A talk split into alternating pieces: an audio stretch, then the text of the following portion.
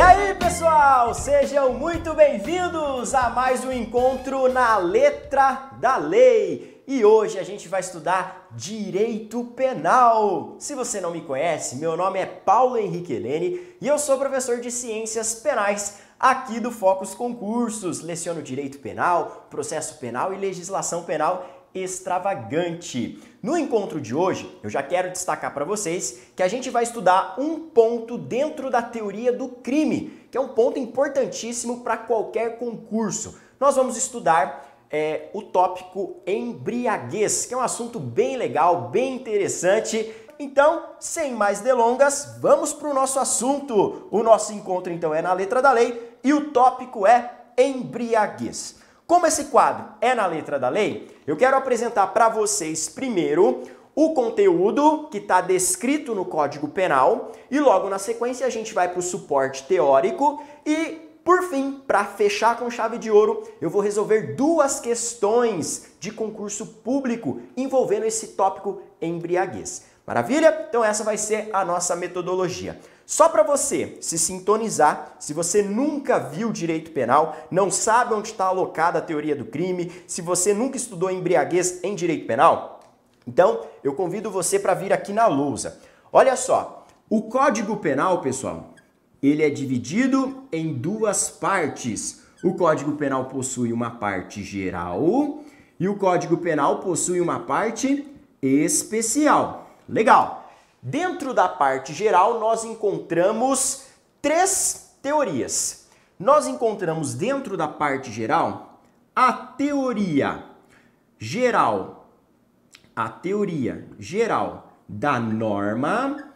Nós encontramos a teoria geral do crime e nós encontramos a teoria geral da pena. Beleza? Então essa é a estrutura do Código Penal perante a parte geral. A parte geral, ela vai desde o artigo 1 até o artigo 120. Então fica ligado, porque geralmente quando cai penal em concurso público, é muito explorada a parte geral, muito mais que a parte especial. A parte especial, ela trabalha somente com os crimes em espécie. Então você vai encontrar nela lá o homicídio, o aborto, o infanticídio, o roubo, furto, estelionato, estupro e assim por diante. Vai do 121 até o 359 H, que é o último crime que tem no Código Penal. Lembrando que o Código Penal tem 361 artigos, só que o 360 e o 361 só falam do período em que ele entrou em vigência, lá na década de 40, tá bem?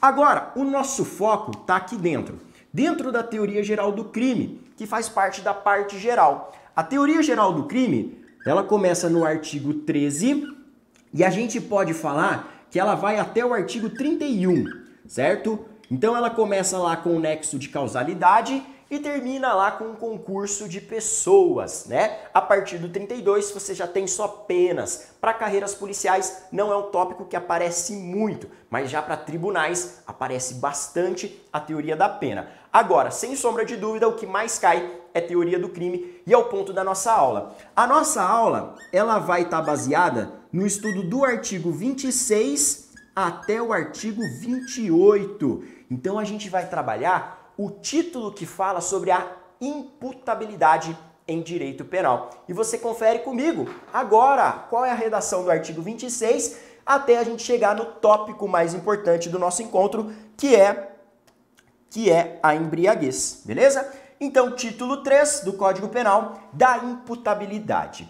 Diz o Código Penal: in, inimputáveis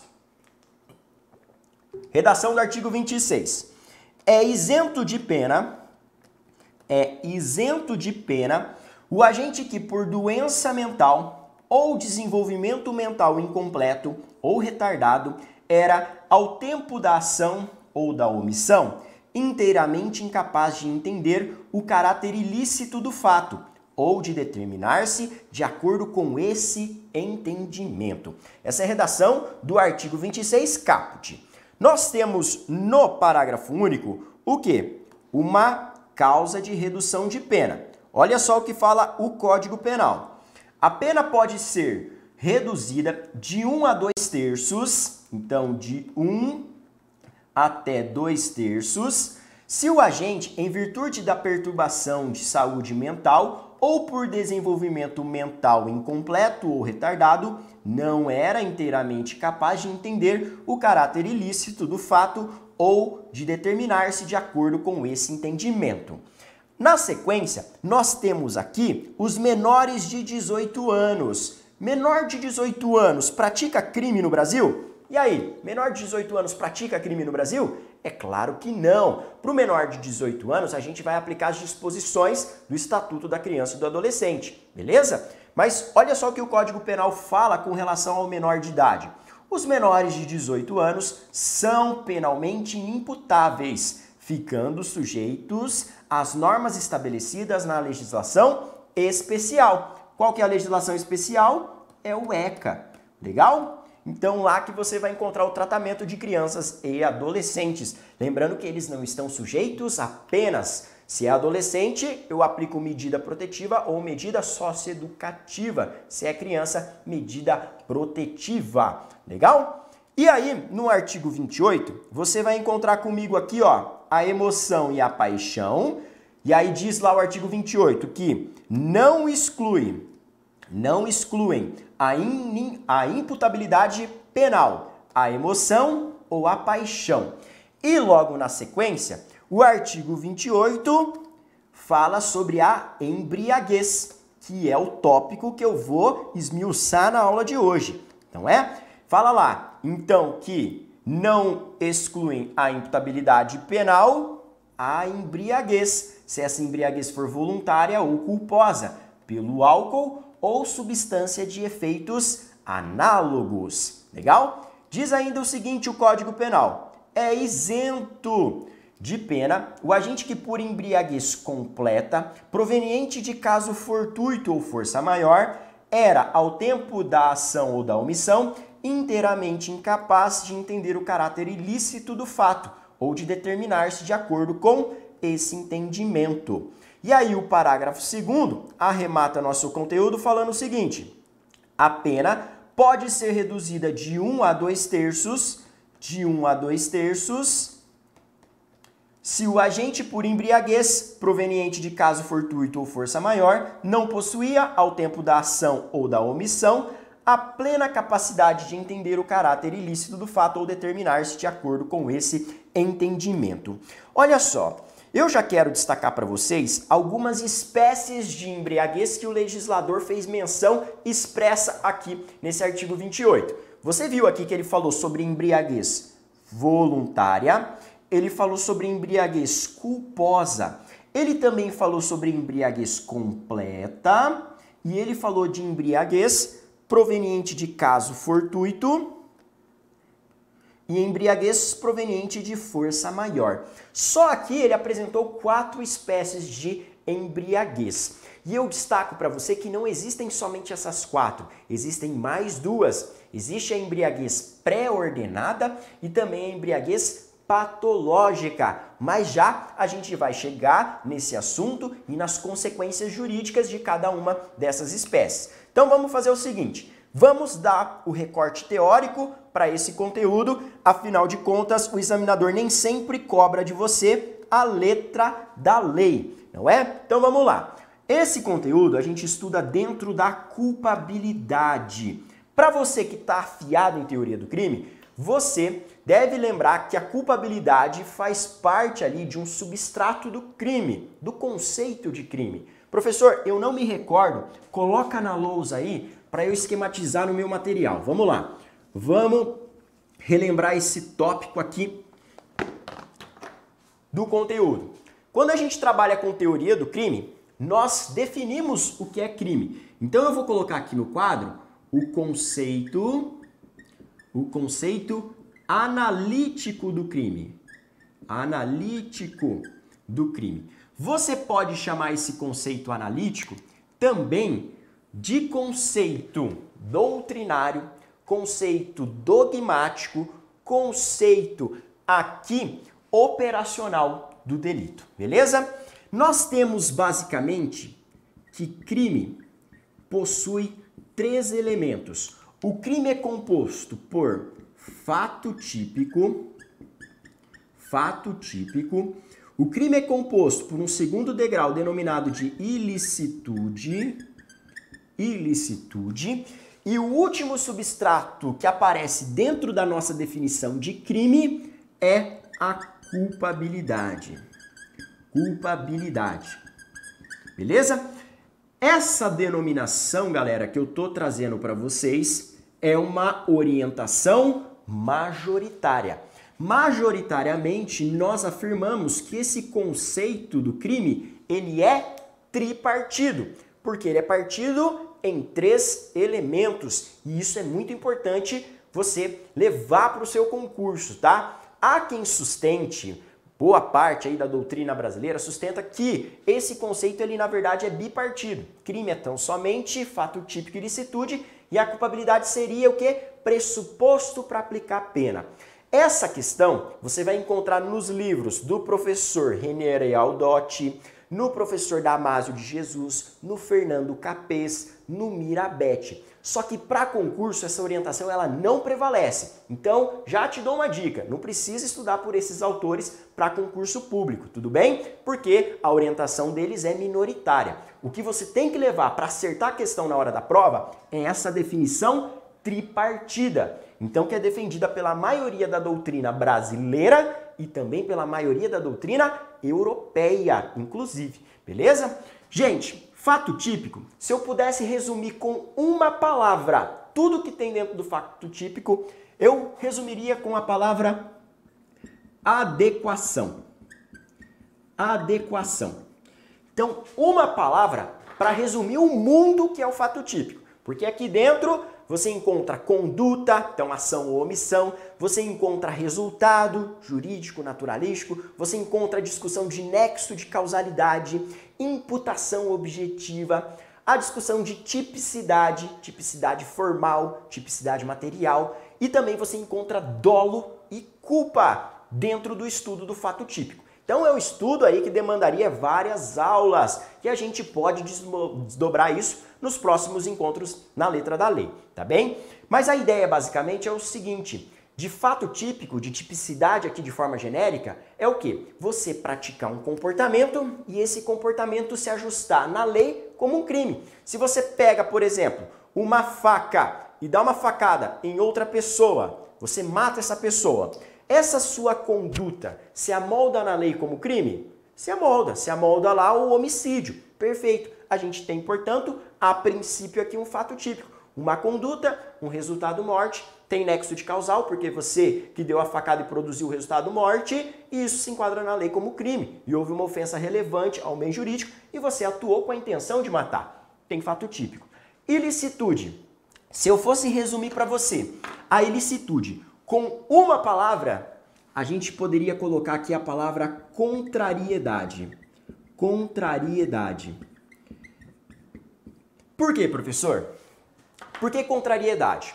Porque há uma presunção de que quando você pratica um fato típico, isso é ilícito, isso é contrário a todo ordenamento jurídico, entendeu? Então, por exemplo, se você mata alguém, é fato típico. Se você mata alguém, há uma presunção que matar alguém é um comportamento ilícito.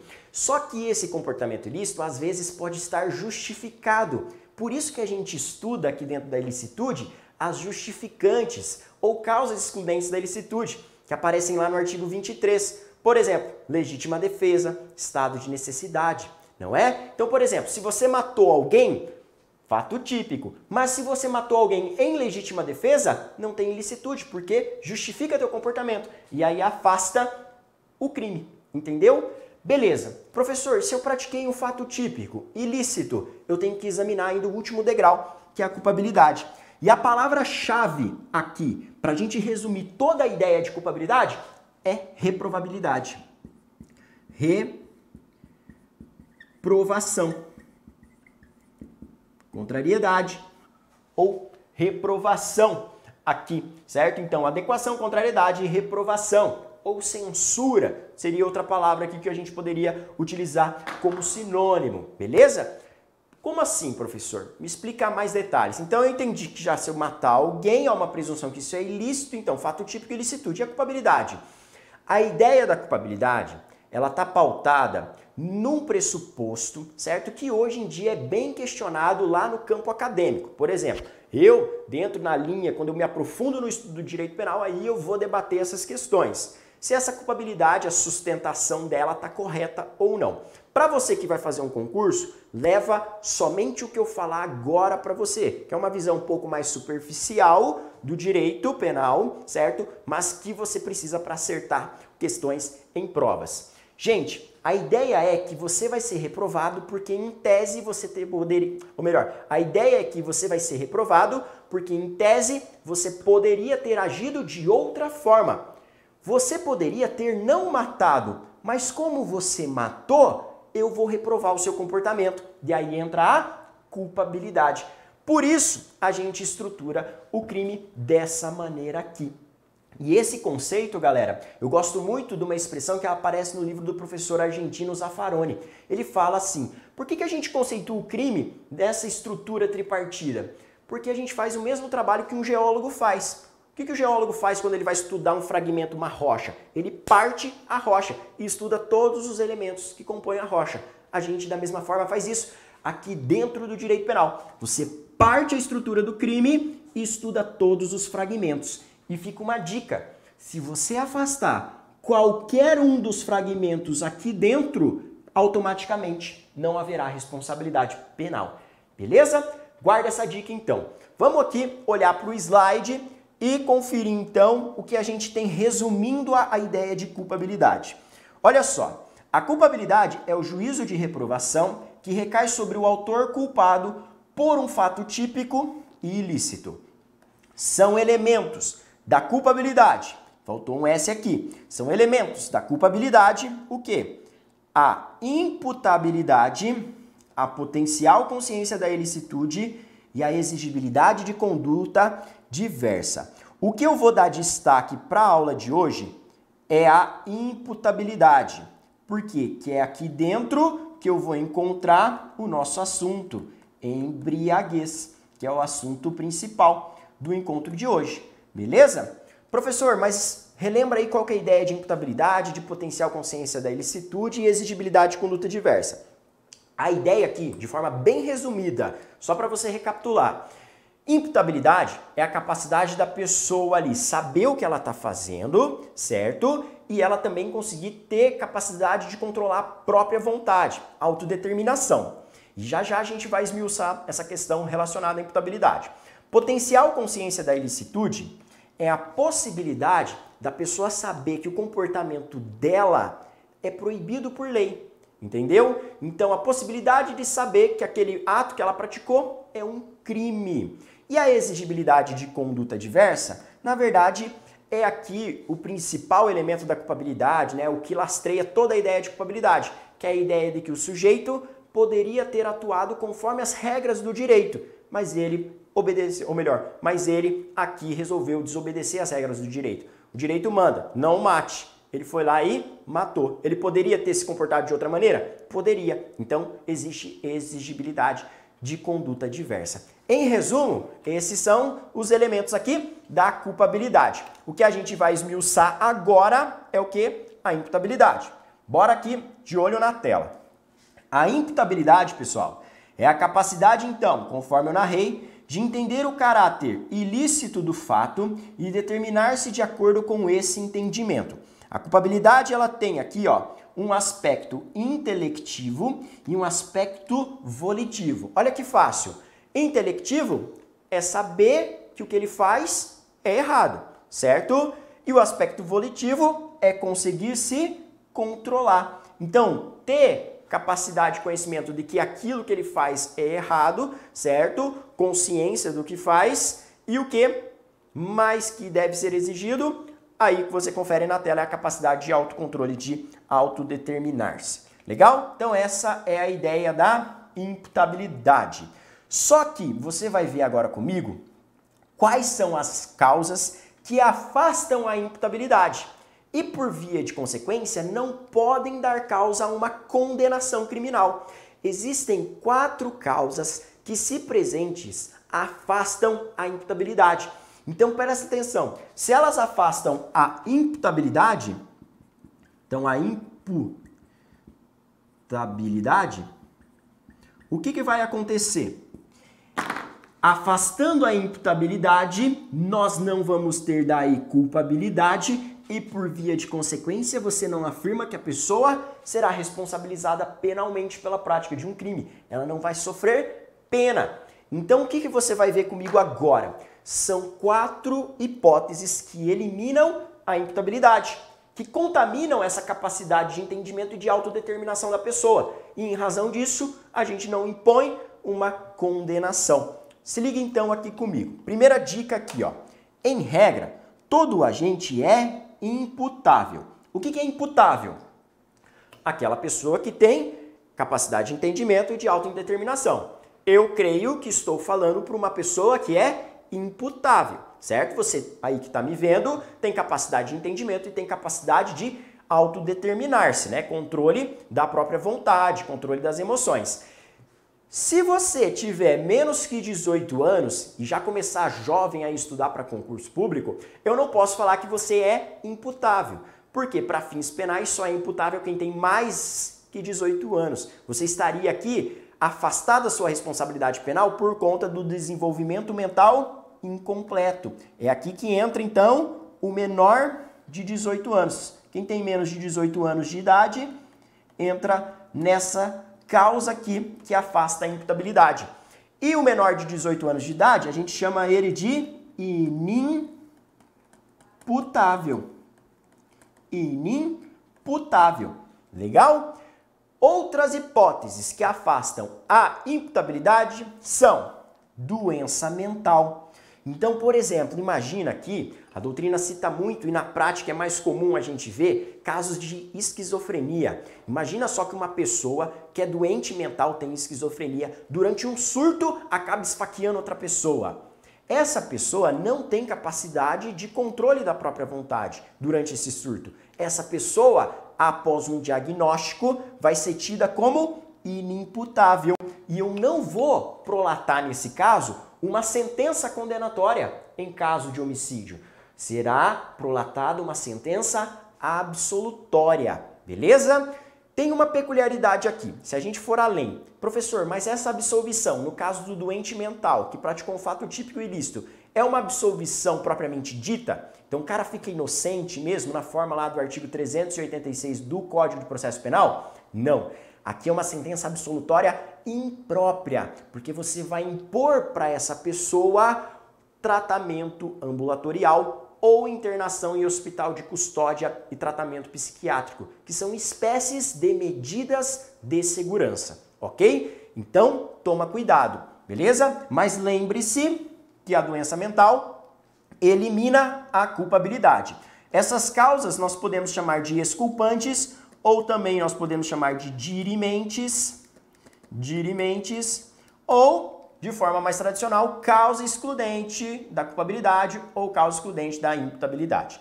E aí aparece aqui o desenvolvimento mental incompleto também, e aí entra o exemplo aqui do menor de 18 anos, a doutrina cita aqui também o índio não adaptado, né? Não é aquele índio lá que anda de Hilux certo? Fala no celular e é líder de organização criminosa. Não, é o índio não adaptado, tá? Ele entra aqui como exemplo de desenvolvimento mental incompleto, beleza?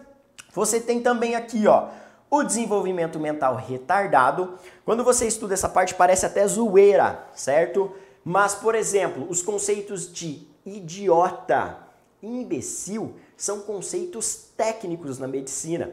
E se a pessoa ela é diagnosticada como imbecil, idiota, ela possui um desenvolvimento mental retardado.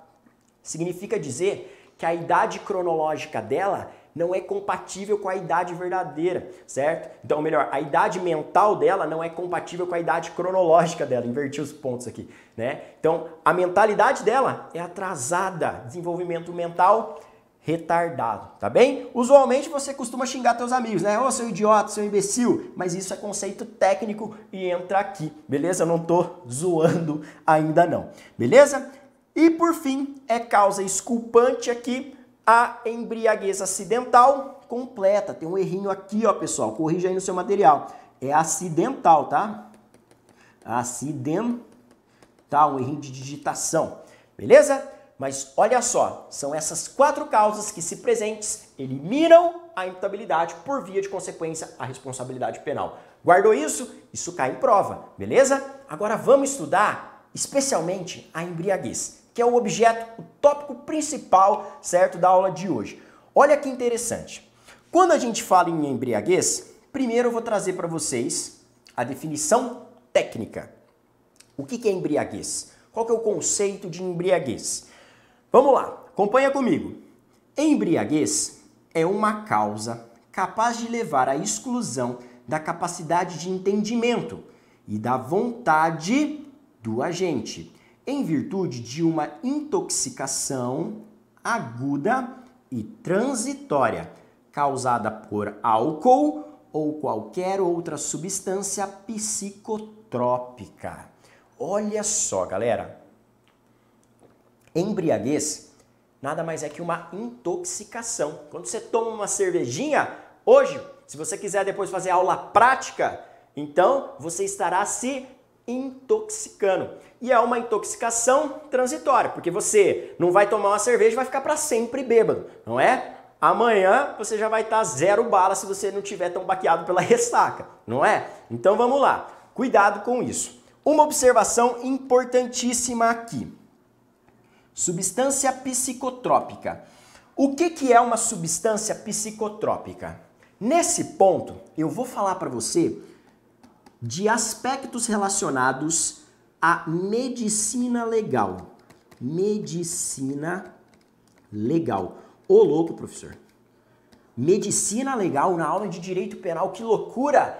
É, e olha só, o que eu vou falar para você é muito legal. Por isso que é legal a gente estudar bastante, porque daí você consegue relacionar as outras matérias e tudo começa a fazer sentido.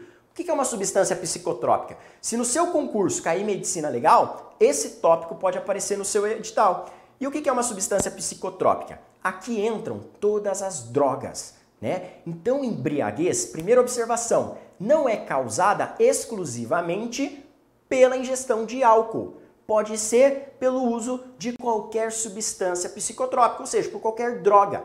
E quando você pega e estuda as substâncias psicotrópicas, dentro da medicina legal a gente classifica elas em outras três.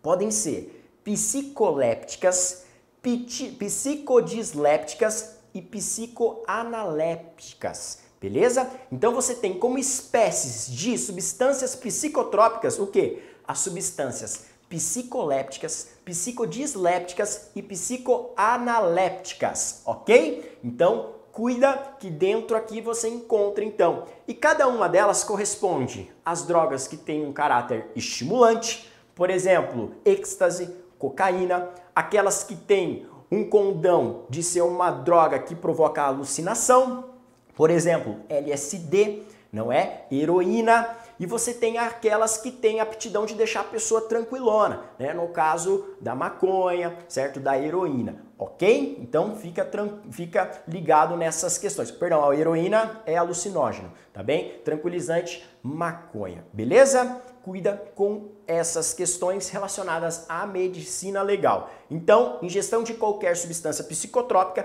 pode dar causa à embriaguez. Eu tenho como espécie substâncias psicotrópicas as psicodislépticas, psicoanalépticas e psico, psicodislépticas, analépticas e aí eu falei para vocês as demais, beleza? Fácil?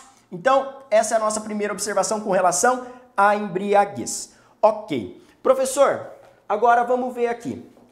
Cuidado, pois não é qualquer espécie de embriaguez que afastará a responsabilidade penal. E aí entram aqui uma tabela bem legal que eu fiz para vocês, certo? Colocando as espécies de embriaguez e as seguintes é, consequências jurídicas.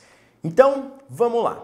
Primeira coisa que eu tenho que trabalhar para você: Além de falar para você que não é somente o álcool que provoca embriaguez, eu preciso contar para você também as fases da embriaguez.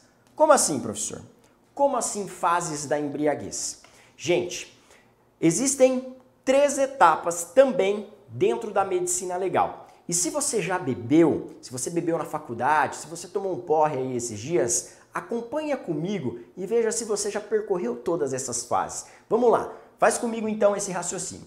Dentro da medicina legal, nós temos três etapas e cada etapa é associada a um animal. Olha que interessante. Nós temos uma primeira etapa que é relacionada à fase macaco. Fase macaco. Que é uma fase que o agente se encontra desinibido. A característica dessa primeira fase aqui é a pessoa ficar engraçadona, descontraída, alegrona. O cara começou a beber e aí ele começa a ficar animadão, começa a rir, né? Conversa, a risada fica solta, ele fica alegrão, certo? Então se você é, tem esse temperamento, então você já começa a se identificar aqui comigo. Ou se você conhece alguém, né, não quer se expor, então Nessa primeira fase, a pessoa começa a tomar cerveja, por exemplo, ela começa a ficar alegrona, começa a falar mais alto. Na balada, a meninada começa a achar os meninos mais bonitos, a meninada começa a achar as meninas mais bonitas, beleza? Então essa é uma característica aí desse primeiro estágio. A partir do segundo estágio, na medicina legal, eu vou até mudar de cor, porque muda a consequência. A medicina legal fala que é a fase leão. Fase leão. Por que, que é a fase leão? Porque é uma fase caracterizada pela agressividade ou pela depressão. Então a pessoa começa a beber, ela começa toda animadona. Aí dali a pouco ela já tá uh, chorando, desesperada, certo? Ah, porque o meu ex, não sei que, não sei que, ah, porque meu emprego é uma bosta, não sei que, não sei que, certo? Então na hora que começa nesse estágio ali, choro, né? Ou também pode ser caracterizada pela agressividade. O cara fala assim, porra, que, é filha da mãe que eu vou dar um soco na cara agora. Começa a se achar forte, né? Um machão. Então essa essas aqui são as características dessa segunda etapa, fase leão, né? Marcado então ou por depressão ou por agressividade. O cara começa a sentir o bambambam bam, bam, fortão, não é? Agora, a última fase é a fase que a medicina legal chama de fase porco. Fase porco. Ou também a gente pode chamar de fase do coma alcoólico. Galera, aqui é uma tragédia, certo? Aqui é aquela cena que, por exemplo, você vê em cervejadas, né? Pessoa lá caída no chão, toda vomitada, certo? Desmaiada de bêbado, né? É a fase caracterizada pelo coma alcoólico, né? A pessoa não consegue nem andar, certo? É aquele estado absolutamente deplorável, tudo bem? Então, com isso, você acabou de aprender comigo quais são as três etapas da embriaguez. E isso pode cair em prova de medicina legal. Mas eu estou trazendo aqui para dentro do direito penal porque é importante você saber disso para definir se eu estou diante de embriaguez incompleta ou diante de embriaguez completa. Olha só, a partir do segundo estágio aqui, eu já consigo afirmar que a embriaguez, que a embriaguez é uma embriaguez completa. É uma embriaguez completa, beleza? E isso gera consequências jurídicas para nós, muito importantes. E a primeira fase, na fase ali que a pessoa está desinibida, no estágio macaco, a gente tem uma embriaguez incompleta. Embriaguez incompleta. Beleza? Então guarda essa questão das fases e aqui trazendo para o campo do direito penal. Então isso aqui já é campo do direito penal e isso aqui está relacionado à medicina legal, que pode certo? Exigir na sua prova as questões das fases da embriaguez. Beleza? Fácil? Professor, tem uma dúvida prática. Olha que interessante essa dúvida. Já me perguntaram isso na faculdade. Professor, eu posso passar de uma fase, certo? Ali, tô alegrão, e direto dessa fase para a terceira fase, para o coma alcoólico? Eu falo para você e a medicina legal também fala. É o seguinte, você pode Imagina só que você está muito feliz. Mas você está muito feliz. Você passou no concurso, passou na prova da OAB, gabaritou a prova da faculdade que você queria gabaritar e você fala: é hoje que eu vou trincar a esfera do dragão, é hoje que eu vou tombar o Jeep para comemorar. Vou perder a caixa preta, certo? Gente, nessa hipótese aqui, é possível que você ingresse no estágio 1 e já passe direto para o coma, entendeu? Você nem fica agressivo porque não dá tempo. É perfeitamente possível pular etapas. E mais uma questão prática também que os alunos me perguntam bastante na faculdade, é porque estão no ambiente ali de barzinho, né, cervejada. Professor, aquela questão relacionada à minha memória, que fica apagada quando eu bebo demais. Você já bebeu demais e esqueceu o que você fez na noite anterior? Já aconteceu isso com você? Comenta aí comigo. Se não quiser comentar, só dê risada aí. Olha só. Gente, essa questão é verdadeira, tá bem? Eu tinha um colega na faculdade que pegava e duvidava da gente. Falava assim, pô, vocês saem tomar uma cachaça aí e aí depois vocês voltam e falam que não lembram de nada. Que não lembram, só lembram de alguns episódios marcantes da noite. Só lembram de flashes. Gente, isso é científico, tá? Isso chama-se amnésia lacunar, ou também pode ser denominado na medicina legal de palimpsesto alcoólico. Palimpsesto alcoólico. A pessoa só lembra de flashes do que, que aconteceu, tá bem? E isso aí é verdade sim, não é mito, tá? Então se você já perdeu a memória uma vez, ou alguém te contou que não lembra porque bebeu demais, é verdade, é consequência aí da ingestão de muito álcool, por exemplo. Beleza? Gostou? Então bora, vamos estudar as espécies de embriaguez, que aqui é bem fácil. Agora você já está preparado para trabalhar as espécies de embriaguez. Bora lá. Embriaguez não acidental. Lembra que o Código Penal falou da embriaguez voluntária e culposa e que elas não afastam a responsabilidade penal? É isso mesmo, tá? Embriaguez voluntária embriaguez culposa são espécies de embriaguez não acidental. Então você tem lá, voluntária é quando que? Existe quando a gente pretende embriagar-se, procurando intencionalmente o estado de embriedade. Olha que palavra bonita, né? Estado de embriedade, né? Aqui ele tem dolo, galera. Aqui ele tem dolo, ele quer beber de propósito. Então hoje é sexta-feira, você vai ligar para teu amigo, olha só, depois da aula do professor Paulo dos carreiras policiais, acabou 9 horas da noite aqui no canal do Fox Concurso, vamos tomar uma? Vamos, porque hoje eu estudei pra caramba e hoje eu quero tombar o Jeep, perder a caixa preta, certo? É, tombar, é, trincar a esfera do dragão, né? Então vamos beber pra cacete. Gente, essa aqui é a hipótese da embriaguez voluntária. Você quer se embriagar de propósito. Você tem esse propósito, essa intenção. E na embriaguez culposa, nós temos o que? Ocorre quando a gente, não pretendendo embriagar-se, bebe demais, imprudentemente, chegando ao estado etílico. Aqui a gente tem a culpa, né? E pode decorrer tanto de imprudência, bebendo demais, acaba se empolgando, né? Senta lá para conversar com os amigos e fala: ah, galera, hoje eu só vou tomar uma, tá? Porque amanhã eu tenho que acordar cedo para estudar. E aí o papo vem, papo vai, o cara começa a beber bastante, de forma imprudente, certo? Ou confiando ali que não vai ser pego pela, por exemplo, pela cerveja ou pelo drink que ele está tomando, ele por negligência, sem tomar as devidas precauções, acaba ficando embriagado. Então pode decorrer aqui tanto de imprudência como negligência a embriaguez culposa. O que, que essas duas formas de embriaguez têm em comum? Nenhuma delas seja incompleta ou completa, afasta a responsabilidade penal, tá bem? Elas não afastam a responsabilidade penal. Se o cara, por exemplo, praticar um crime logo na sequência, o que, que acontece? Ele responde penalmente. Ele é considerado imputável. Nesse ponto entra a teoria da axio libera em causa. O direito penal, ele volta no momento anterior no momento então que você estava lá tomando, certo, a sua cerveja, e vai falar: você no momento que estava se embriagando, você era livre. Então tudo que você fizer depois, você responde por conta disso, certo? Essa teoria da axio libera em causa foi criada na Idade Média, tá bem? Já já eu falo um pouquinho mais sobre ela porque a gente vai estudar embriaguez pré-ordenada. Mas acompanha aqui comigo, olha só. Embriaguez acidental. A embriaguez acidental pode decorrer de caso fortuito, ou de força maior, beleza? E aqui é mais importante para concurso, tá? Porque aqui vai depender se ela é completa ou incompleta, porque podem ter consequências diferentes.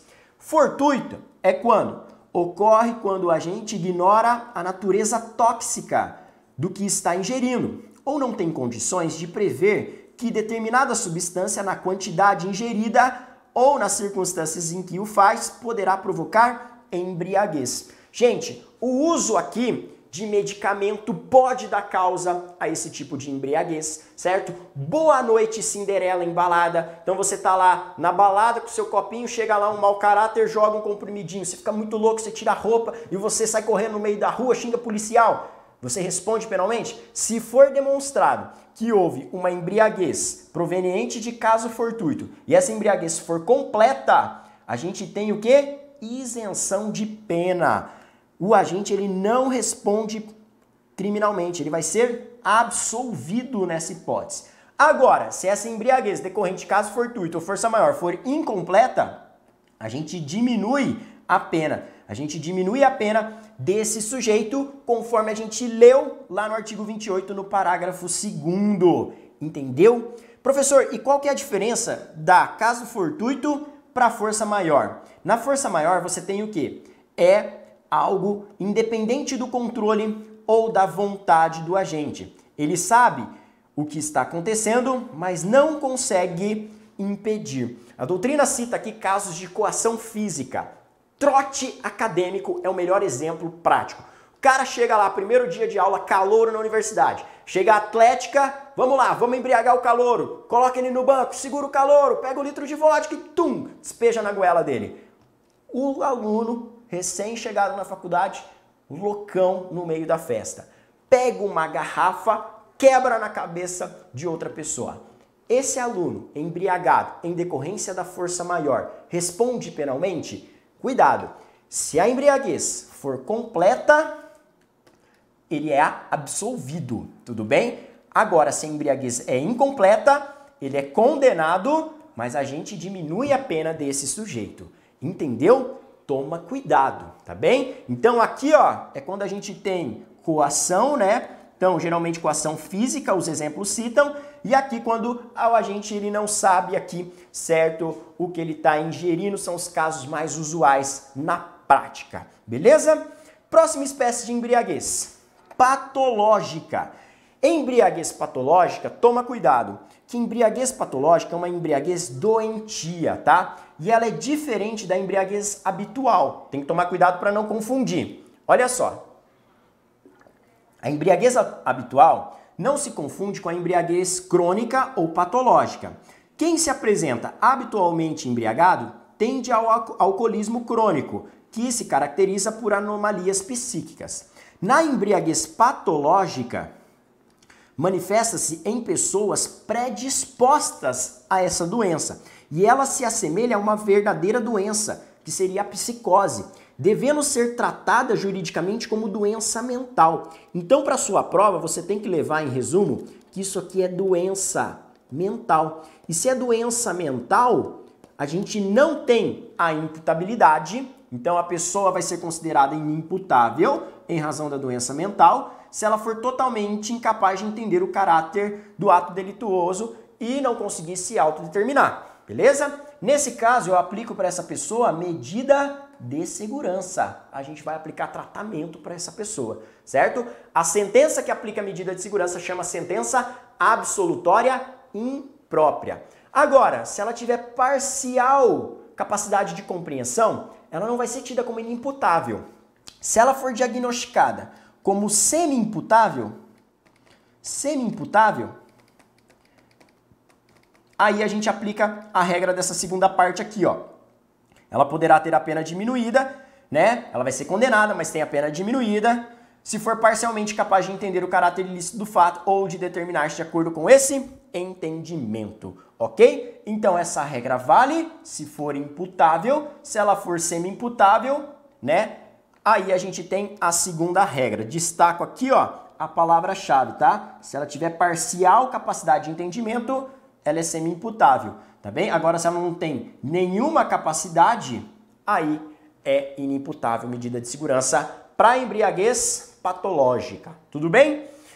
E para fechar, o nosso hall de espécies de embriaguez. Essa embriaguez aqui, cuidado com ela, atenção, porque ela é uma embriaguez que não afasta a responsabilidade e é uma embriaguez que, no caso concreto, se presente, agrava a pena da pessoa. É um agravante de pena. Por quê? Na embriaguez pré-ordenada, o sujeito ele se embriaga com o propósito de criar coragem para praticar um crime. Então, ele se embriaga, por quê? Para perder o medo, por exemplo, de matar outra pessoa, para romper o freio inibitório dele, entendeu? Essa é a ideia da embriaguez pré-ordenada. Então, confere aqui comigo. É aquela que ocorre quando o indivíduo faz uso proposital de álcool etílico ou de substâncias de efeitos análogos, objetivando criar coragem para cometer um crime. Cuidado, ela não afasta a responsabilidade penal, na verdade, ela constitui uma circunstância agravante de pena e aparece lá no artigo 61, inciso 2, a linha L, tá? A linha L, certo? Tá aqui o L minúsculo, mas só para você não ter dúvida, a linha L, beleza? Olha só, professor, mas o que que justifica a embriaguez voluntária e culposa e a embriaguez pré-ordenada serem aqui causas que não afastam a responsabilidade do agente? É a teoria da axio libera em causa tá bem? O suporte teórico aqui é dado, então, ó, pela teoria da axio libera em causa. E o que, que ela faz? Ela retoma a Idade Média, que é onde que ela foi criada.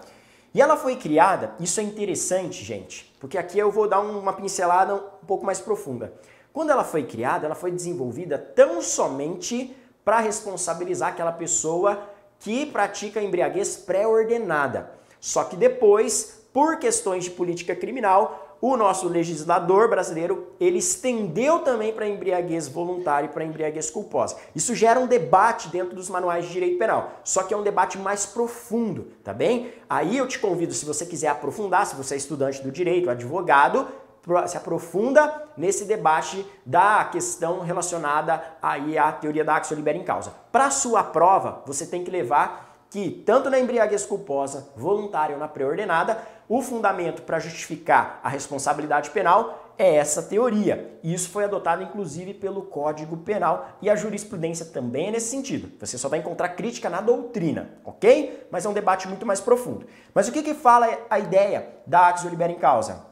Ela diz o seguinte: por intermédio dessa construção doutrinária, antecipa-se o juízo de reprovação para alcançar o momento anterior ao estado de embriaguez, quando o agente era livre para determinar-se conforme o direito, beleza? O fato típico é reprovável porque o agente, o embriagado, apesar de não ser livre no momento da conduta, porque ele está bêbado, no momento em que ele ingeriu o álcool, ele era livre. E aí o direito volta para responsabilizar penalmente o agente, beleza? Então, para sua prova, eu quero que você guarde o seguinte: quais são as espécies de embriaguez que afastam a responsabilidade penal. Gente, somente a embriaguez acidental completa absolvição, seja proveniente de caso fortuito ou força maior. Se for incompleta, diminui a pena. A embriaguez voluntária e culposa gera responsabilidade penal, se o agente praticar um crime depois, ok? Basta você pensar, por exemplo, no crime de embriaguez ao volante, não é? Do 306 do CTB, né? Se não fosse assim, não haveria como ter responsabilidade penal lá no Código de Trânsito Brasileiro. E na embriaguez pré-ordenada, ela não afasta a responsabilidade, na verdade, ela constitui uma circunstância que agrava a pena. E na embriaguez patológica, cuide com o seguinte, porque na embriaguez patológica a gente vai dar tratamento a ela de doença mental. Bora resolver duas questões rapidinho para a gente fechar o nosso encontro? Se você gostou da nossa aula, já deixa aí seu comentário, beleza? Deixa aí seu feedback. E vamos lá, uma questão bem interessante, pessoal, para a gente resolver aqui, ó. Questão bem interessante para a gente resolver aqui, ó. Vamos ver aqui se é a primeira questão é. Em seu primeiro evento na faculdade, Rodrigo ingeriu com a intenção de comemorar grande quantidade de bebida alcoólica apesar de não ter a intenção, opa! Opa, olha o detalhe. Apesar de não ter a intenção. Opa, olha o detalhe.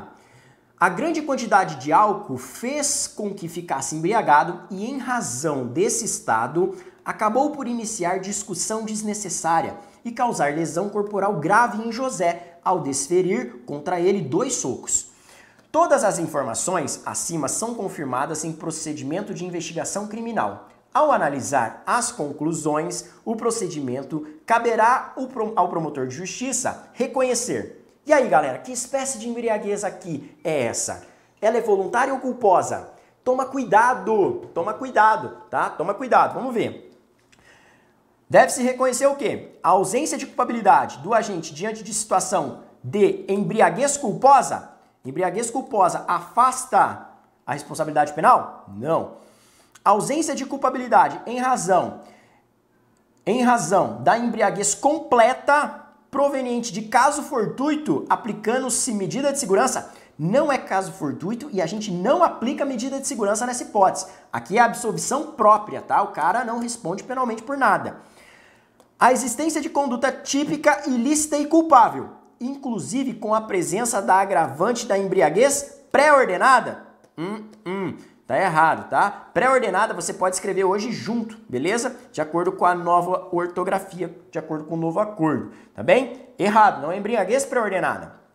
A existência de conduta típica ilícita e culpável, pois a embriaguez foi culposa, não sendo possível imputar a agravante da embriaguez pré-ordenada. Olha só! Olha só, será que é essa?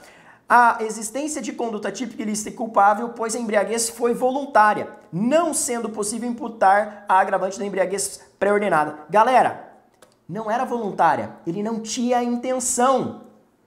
Aqui houve culpa. Você deveria ter assinalado a letra D. Olha lá, apesar de não ter a intenção.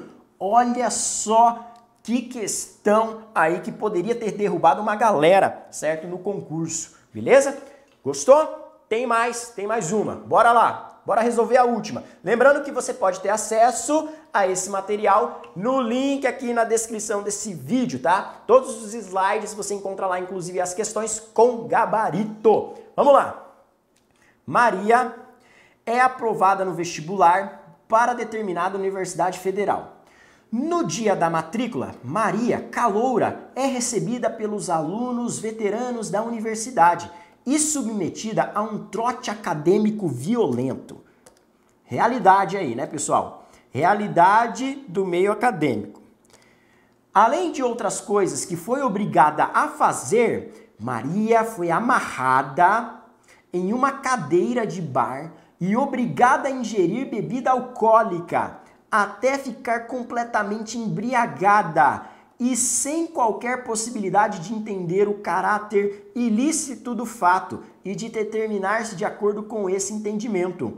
Maria é libertada do trote e sai do bar, dirigindo-se até seu veículo que estava estacionado em via pública, sem conseguir movimentá-lo.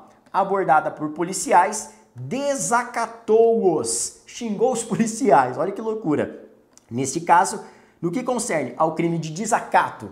E aí, ela responde por esse crime de desacato, galera? Não responde.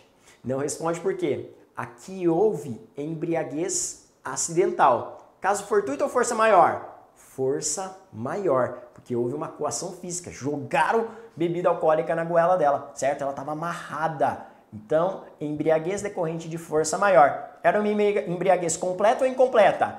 Completa, de acordo com o enunciado, né? Falava aqui, ó, que ela ficou completamente embriagada e não conseguia esboçar qualquer possibilidade, certo, de reação e não conseguia entender nada. Gente, nessa situação, ela estará isenta de pena, de acordo com o artigo 28 do Código Penal. E com isso, eu finalizo mais um encontro na letra da lei. Valeu, pessoal. Fechamos por hoje. Um forte abraço.